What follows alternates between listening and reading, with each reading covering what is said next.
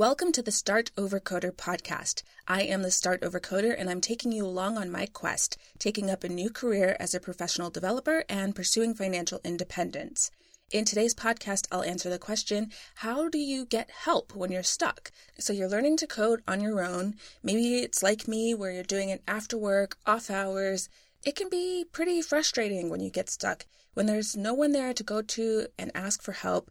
And, you know, just learning on your own in general can be a bit isolating. So when these times happen, it's especially frustrating. And, you know, in an ideal world, you've got someone there in the next room or sitting over your shoulder who you can ask a question, and this magical person knows everything about what it is that you're trying to do, can put you in the right direction, and just get you unstuck pretty quickly. But unfortunately, that's not going to be the case all of the time and probably very little of the time. So, today I'll be talking about some things that you can do to get yourself unstuck when you don't have this magical person sitting there next to you. So, the first one is pretty obvious, and that is to search online. You know, Google, YouTube, wherever you like to search. I would say start with very specific terms. So let's say you're working in JavaScript, working on a specific event handler, and it's not handling the event exactly how you want it to, I would say start searching with that specific event handler. And then if that doesn't turn up what you're looking for, then get more broad in your terms. So then start looking for event handlers in general or JavaScript in general or something to broaden out the question a bit. The good thing is, with a lot of learning to code, people have done before what it is that you're trying to do quite a lot of the time. So it may take a few different ways of searching, but chances are you can probably find something similar, if not exactly what it is that you're looking to do. So that's number one search online. That probably can go without saying. The next option is to rubber duck it. And this is something that can feel a little bit silly, but it actually works. And so, what it means is basically you take a rubber duck or any inanimate object, really, and you speak out loud to it. Walk through your code line by line, ask the questions that you have, and just say it out loud, even if, you know, well, ideally, probably no one else is going to be in the room there with you. And what this does is it's kind of like when you do talk to a person and you ask someone, as you're asking the question, you might realize what it is that you need to do or what's going wrong. And the rubber duck can kind of serve the purpose without actually having another person there with you. So the key is it really does need to be out loud, you know, no matter how silly you feel. Just asking in your mind or going over it in your mind, at least in my experience, it doesn't have the same effect. So, yes, it feels silly, but it's worth trying. Now, this works when you have a pretty decent sense of what you're working on or, you know, a certain level of familiarity. But if you don't know what you don't know, this is not going to solve the problem. And this is where it comes to going to other people to try and get help. And there are a few places to do that as well. So, my first recommendation is to join Slack communities. If you're unfamiliar with Slack, it's basically a chat platform that is very popular in the tech community. A lot of companies will use it internally so that people who are working together in that company on different projects or just, you know, working in the same department or across departments can all chat with each other online. It's basically like an evolved AOL Instant Messenger or ICQ or, you know, whatever we had back in the day. It's very similar. Now, the great thing about Slack is that there are public Slacks too, not just, you know, inside a specific company. And within those Slacks, there'll be different channels for different topics. So there'll be a general channel where everybody might just kind of hang out and chat. You can get help there. But then within each Slack community, there may be a Python channel or a JavaScript channel or a channel for a specific framework. So let's say you're learning Angular or React you might find a channel specifically dedicated to that framework. So that is a really great place to go and ask for help, you know, from people who are familiar with the technology that you're using and are best poised to answer any questions that you might have. So, some good public Slacks that I'm a part of that I found to be really helpful. One is the Code Newbie Slack. Code Newbie is a podcast and an online community that has an open Slack for people learning to code all over the world because it is code newbies, depend you know, if you're working on something a little bit more advanced, you may not get help so quickly because there are lots of people there who are just learning. But if you are working on something that is quite general and something that people usually pick up kind of towards the beginning of learning to code, there are absolutely lots of people there who will be able to help. And I've found some help on there myself. Another one is Code Buddies, which is sort of similar. It's for people who are kind of learning to code and just want to have an online community about it.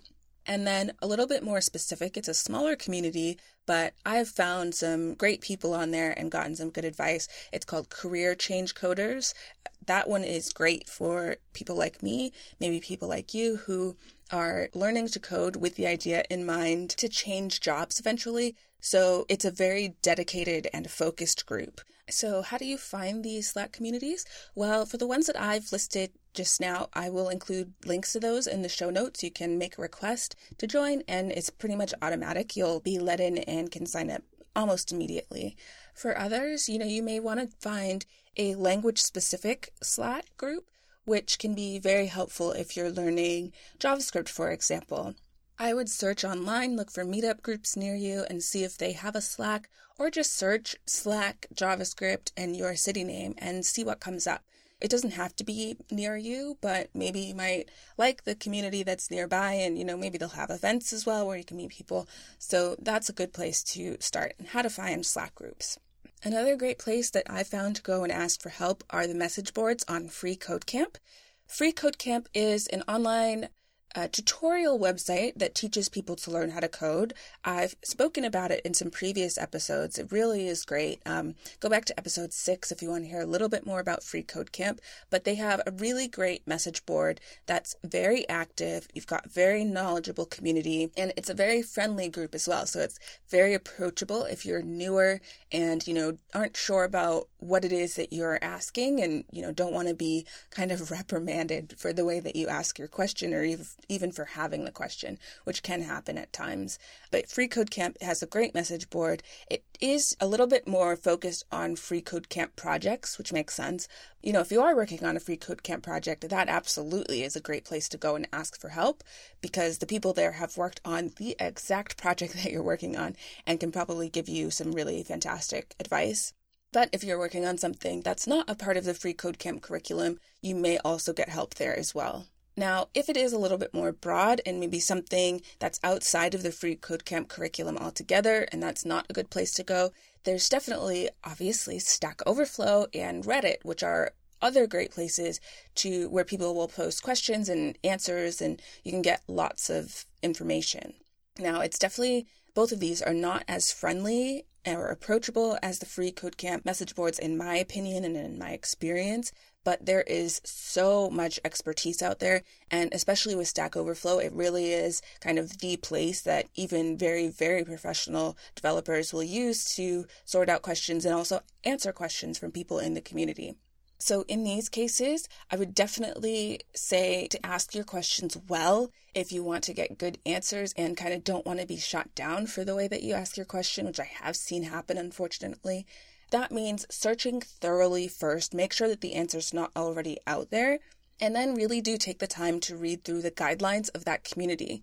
They'll tell you, you know, how you should pose your question, how much code you should include as an example, and just give you general guidelines to help you help yourself when you're posting in these communities and it definitely helps to provide as much context as you can. You know, I tried this, I tried this, this didn't work, this is what happened when I tried that. Provide detail, include your code, include any error messages that you get, and really give as much information as possible, and that will help you get a good answer. Now, with message boards, one thing that's not ideal is that it may take time for people to respond to you. And if you're working on something and you're a little bit frustrated and you want to get an answer now, there are other things that you may need to try.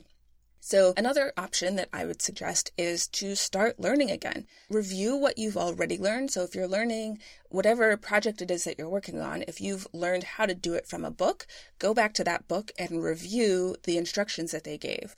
If you learned it from an online video course, go back and rewatch the videos that taught you that part of whatever it is that you're trying to do when you go back and do this review, you may find that you missed something and it can just, you know, completely clear the way for you to get done what you need to get done.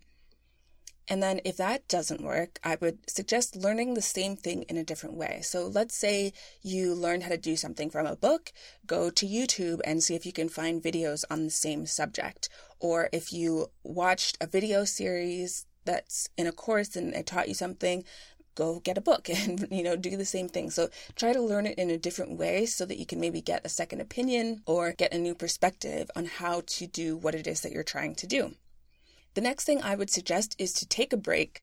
Uh, an actual break, not just like five minutes where you go on Facebook, but like, you know, get up, get your mind off of it completely and just, you know, relieve the frustration, take a break. Maybe that's working on a different project. If you want to stay productive with your coding, just work on something completely different with different problems to solve and get your mind off of it. If it's late, especially, and you're frustrated, go to sleep. or even if it's not late, take a nap. You know, just clearing your mind, clearing your brain can do really great things. And then when you come back to it fresh, you might see something new or see something that you missed before or see something that you wrote that is causing the problem. So take a break, refresh your mind, and uh, see if that helps. The next thing I'll suggest does take a little bit of foreplanning, but it is to join a group. So in episode 9, I talked quite a bit more about this. So go back and have a listen to that, how to find groups, what to do when you go to these groups. But that really can be a great way. So if there's a meetup in your area where you know there are going to be a lot of people who are coders, bring your question there. Or even if you don't have a question when you first join a group, make some friends there, make some people make some contacts of people who you can go to when you get stuck who might be able and willing to help you get unstuck.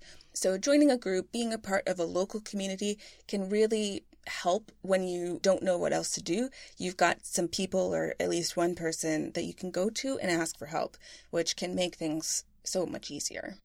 And then, last but not least, final suggestion of the day you can pay for help. There are websites out there that will connect you with an experienced developer who can who you can post your question to, and then they will give you some suggestions, tell you what to do, and then you pay for it.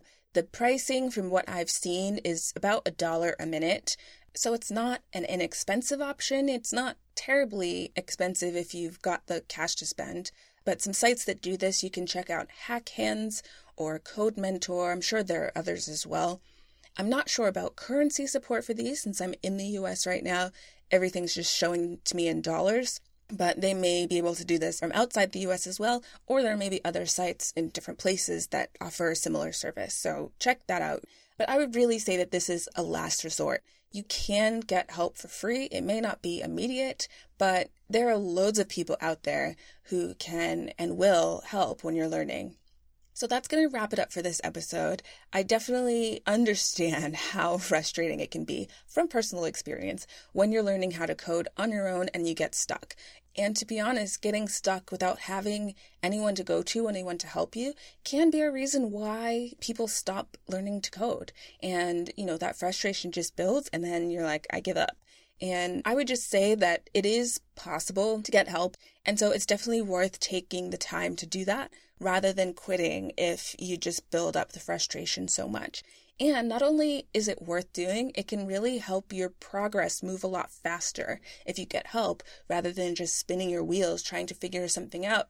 Doing what feels like banging your head against a wall over and over again if you really just don't know what you don't know. And the great thing about it too is that, you know, programmers are naturally problem solvers. I think that's a huge thing of why people are attracted to learning how to code. It's because you get to solve problems all day with what you're doing. So make an effort, go out there, ask for help, and help yourself get unstuck. So, have you ever gotten stuck and how did you get out of it? I'd really love to hear some other options if I've missed them here. You can leave a comment in the link that you can find in the show notes to this episode, or of course, you can always tweet me at StartOverCoder. And if you like what you hear and want to stay with me on this journey of learning to code, starting a new career, and pursuing financial independence, be sure to subscribe to this podcast. You can do it through your favorite podcast app or by visiting startovercoder.com slash subscribe. That's all for this time. Signing off.